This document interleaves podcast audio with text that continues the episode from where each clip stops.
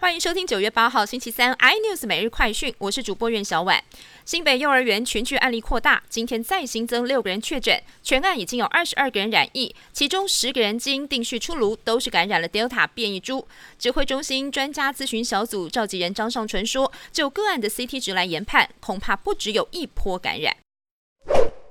而今天的确诊案例当中，还包括了一个台大医院的麻醉医师人员。今天有传言说台大不止一个人确诊，对此张尚纯指出，目前为止台大医院确实只有一例个案是在九月六号确诊为阳性，当天晚上医院就启动了疫调，一千一百多名同仁疫调都是阴性，但这一位确诊的护理人员已经打完两剂莫德纳疫苗，还是被感染，也成为国内突破莫德纳疫苗的首例。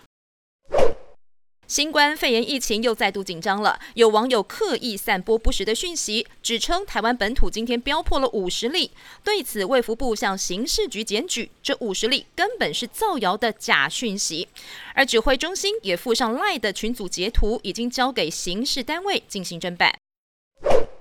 而台股今天也受到了疫情假讯息影响，严重受挫，盘中卖压出笼，指数一度大跌两百六十一点。尾盘台积电急拉，中场守住一万七千两百点关卡，跌幅百分之零点九一。八大类股只有食品类股小涨，电子股偏弱，航运类股抗跌，防疫类股是明显走强。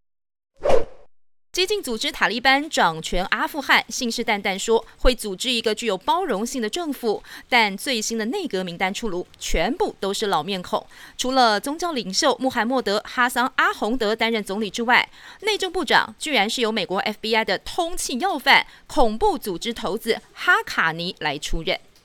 更多新闻内容，请锁定有线电视八十八 MOD 五零四 iNews 最正晚报，或上 YouTube 搜寻三立 iNews。感谢台湾最大 Podcast 公司声浪技术支持。您也可以在 Google、Apple、Spotify、KKBox 收听最新 iNews 每日快讯。